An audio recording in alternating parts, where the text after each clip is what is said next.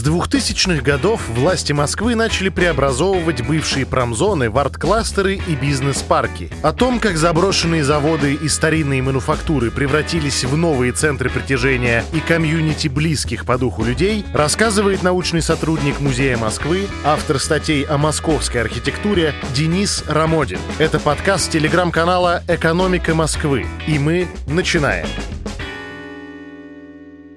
Действительно, исторически сложилось, что мануфактура в Москве, ремесленные слободы, которые были, всегда являлись таким экономическим драйвером нашего города, как и промышленность, которая сейчас тоже активно развивается, то тема эта весьма для города очень существенная. И, конечно, с одной стороны, она проблематичная, но мы видим, что сейчас эта проблема, она решается.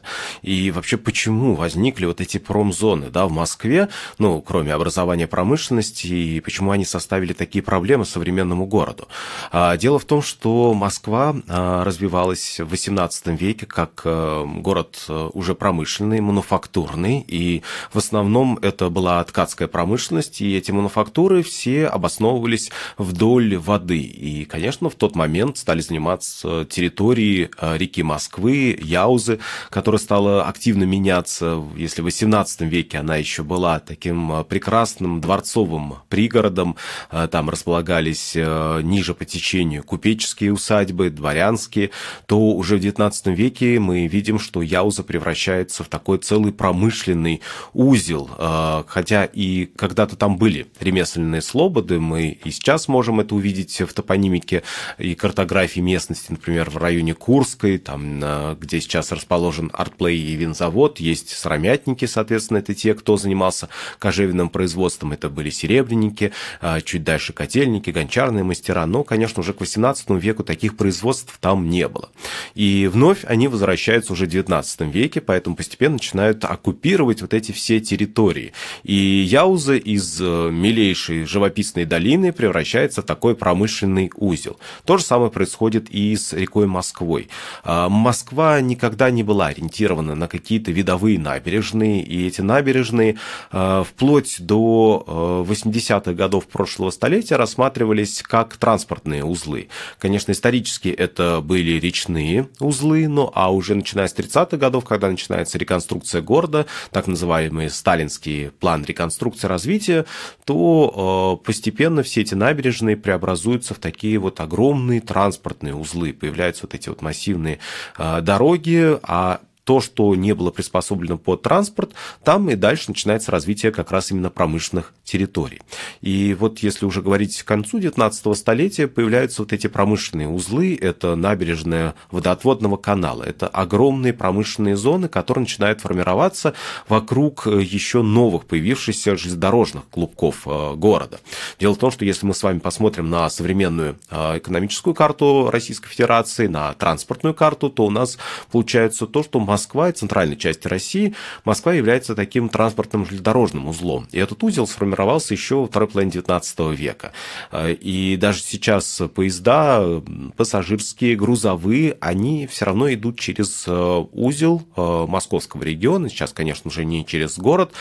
Существует уже большое кольцо железнодорожное, но все равно практически через московский вот этот регион, через московскую агломерацию. И это в конце девятнадцатого века дало очень мощную такой толчок к развитию промышленности города и, конечно, логистических узлов. Поэтому промышленные предприятия начинают строиться вокруг вот этих вот транспортных клубков. Поэтому получается, что у нас образуется огромная промышленная территория возле современного Павелецкого вокзала, поскольку на тот момент это направление как раз именно южное, которое ведет к Азовскому направлению, к порту. И это такие вот южные ворота города, поэтому там появляется конечно, очень большие крупные промышленные комплексы.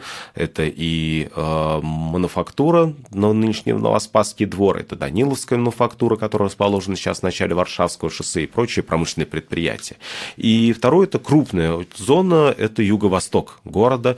Это то, что фактически сейчас начинается от современной границы Таганского района и уходит э, за заставу Ильича. Это район шоссе энтузиастов. Опять же, если мы посмотрим смотрим, там достаточно плотный такой вот транспортный железнодорожный узел, и вот как раз вокруг него начала формироваться вот эта огромная большая промышленная зона. И, конечно, еще Пресня, которая в конце девятнадцатого века превратилась в такую рабочую окраину Москвы, и там стали образовываться огромные промышленные зоны, которые потом дотянулись до Шелепихи. И, конечно, на тот момент это были окраины Москвы конца девятнадцатого века, они никому не мешали. И тогда никто не думал о городском развитии дальше, что эти территории будут как-то увеличиваться.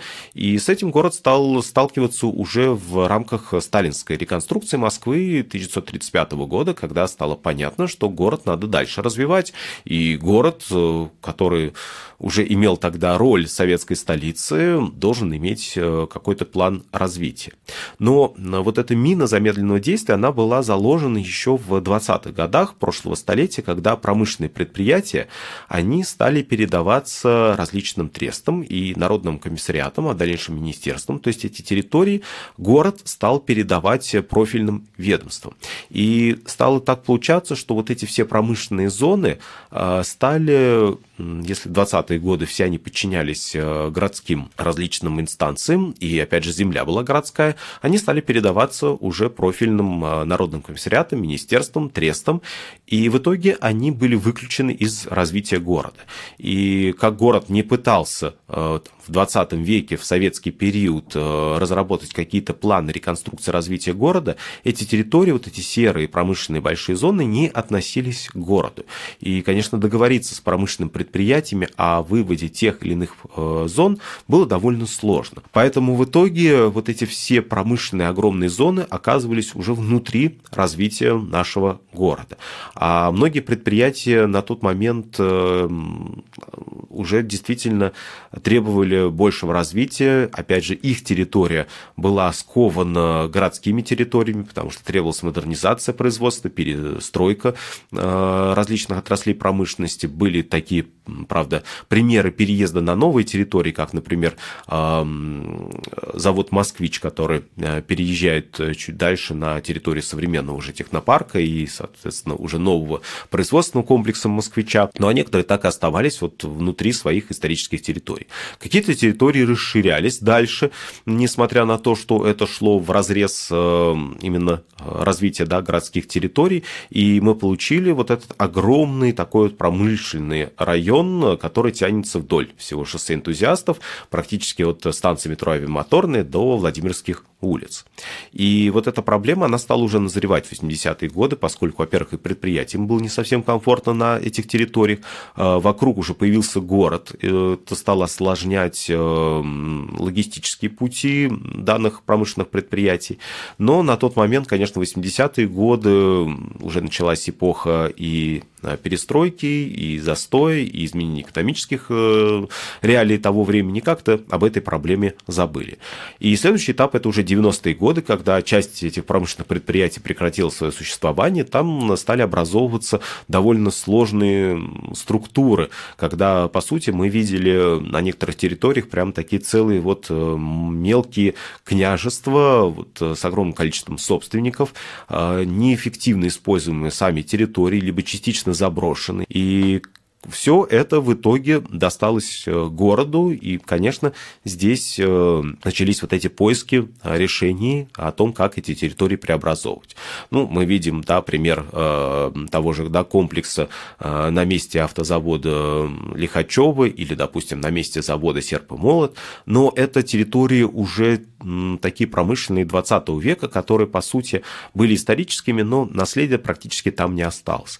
А вот самая большая проблема, часть, с которой город столкнулся, и э, столкнулись застройщики, это именно исторические территории промышленные, которые стали образовываться еще в восемнадцатом-девятнадцатом столетиях, то есть э, там, где есть э, какое-то материальное наследие, которое на самом деле мало кто занимался в советский период, поскольку, опять же, это были такие закрытые территории, историков туда, как правило, не допускали, это были такие промышленные крепости, предприятия, э, В отличие, допустим, от того же Ленинграда, где исследование промышленной архитектуры осуществлялось уже в двадцатом веке.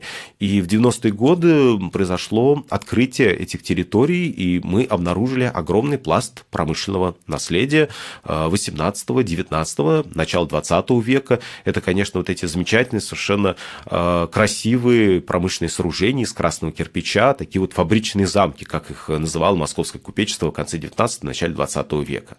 И вот здесь возникла проблема. Проблема, что, собственно, с ним можно делать. И вот этот московский как раз редевелопмент, он прошел очень интересный и сложный, на мой взгляд, путь за последние вот тридцать лет.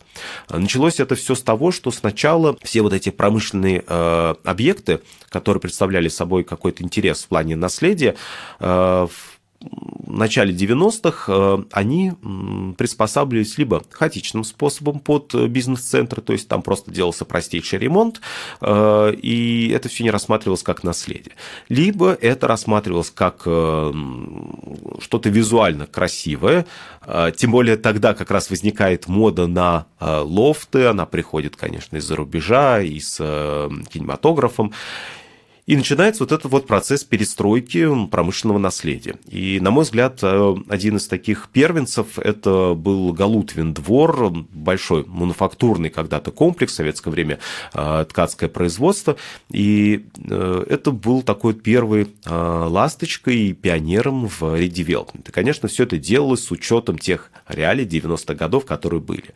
И тогда здание просто стерильно реконструировали, то есть оставив только только стены, восстановив, конечно, первоначальное остекление, но покрасив фасады и соорудив такой вот уже деловой комплекс в стилистике девяностых годов, вычистив абсолютно вот это все наследие, которое там было, и память места в том числе. Дальше начинаются различные поиски, и, на мой взгляд, как раз в районе Электрозаводской там появляется еще один комплекс, который э, был, э, по сути, переделан тоже из ткацкого производства, и мы видим то, как там начинали э, переосмысливать промышленное наследие. Например, в водонапорной э, башне, которая интегрирована в промышленную постройку, э, начала двадцатого века сделали, например, э, конференц-зал. И, по сути, это появилась еще такая и смотровая площадка.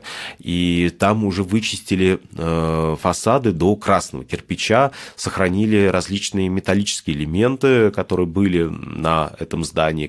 Это такие элементы конструкции конца девятнадцатого, начала двадцатого века, потому что собственники э, зданий и те, кто э, начал делать редевелопмент, понимают ценность этой застройки, э, и, соответственно, в этом состоит еще и экономическая, да, изюминка, э, привлечение туда арендаторов, потому что это не просто банальный бизнес-центр, это не отстроенное с нуля здание, а здесь э, это бывшая фабричная постройка, историческая, и как раз на этом и надо делать концепцию по привлечению и развитию этого комплекса, привлечению, конечно, арендаторов.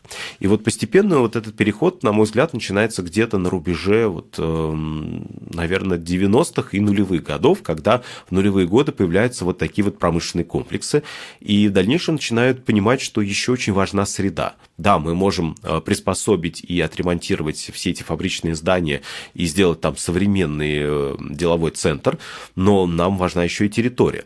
И тоже здесь мы видим ту трансформацию, которые стали переживать вот эти все пространства. Если в первых таких деловых центрах, которые были сделаны на месте исторического фабричного наследия, присутствовала просто голая парковка, и там для людей были сделаны какие-то узкие тротуары вдоль промышленных корпусов бывших, которые преобразовались в бизнес-центры, то мы видим, как эти тенденции стали меняться уже к десятым годам, когда э, в итоге стали появляться внутри э, вот этих э, бывших перестроенных промышленных э, предприятий, исторического наследия, какие-то общественные зоны. Стали появляться пешеходные зоны, э, стал появляться стрит-ритейл, на там, первых этажах стали появляться какие-то кафе. Э, и кроме именно деловой части стали появляться общественно-культурные пространства.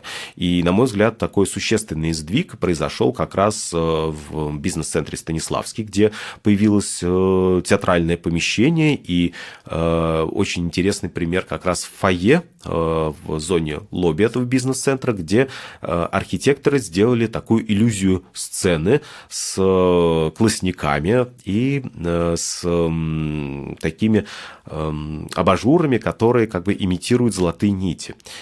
Почему, собственно, это произошло? Дело в том, что здесь как раз решили уже сделать акцент на памяти месте, о том, что здесь когда-то эта фабрика принадлежала знаменитой купеческой семье Алексеевых, и с владельцем этой фабрики был Константин Сергеевич Алексеев, которого мы знаем как Константина Станиславского, и здесь был образован один из первых таких рабочих театров, то есть здесь уже начинается память места. И на этом начинают зарабатывать, поскольку и вот эти золотые нити, это как бы история золотоконтельной фабрики, и это дополнительное привлечение. И само название мы видим — бизнес-центр Станиславский, то есть начинают постепенно не какие-то нейтральные названия появляться, а названия, которые начинают уже обозначать память места. Ну или хороший пример комплекса «Большевик», где появился еще и музей русского импрессионизма, то есть это дополнительная культурная точка, но опять же появились какие-то общественные пространства.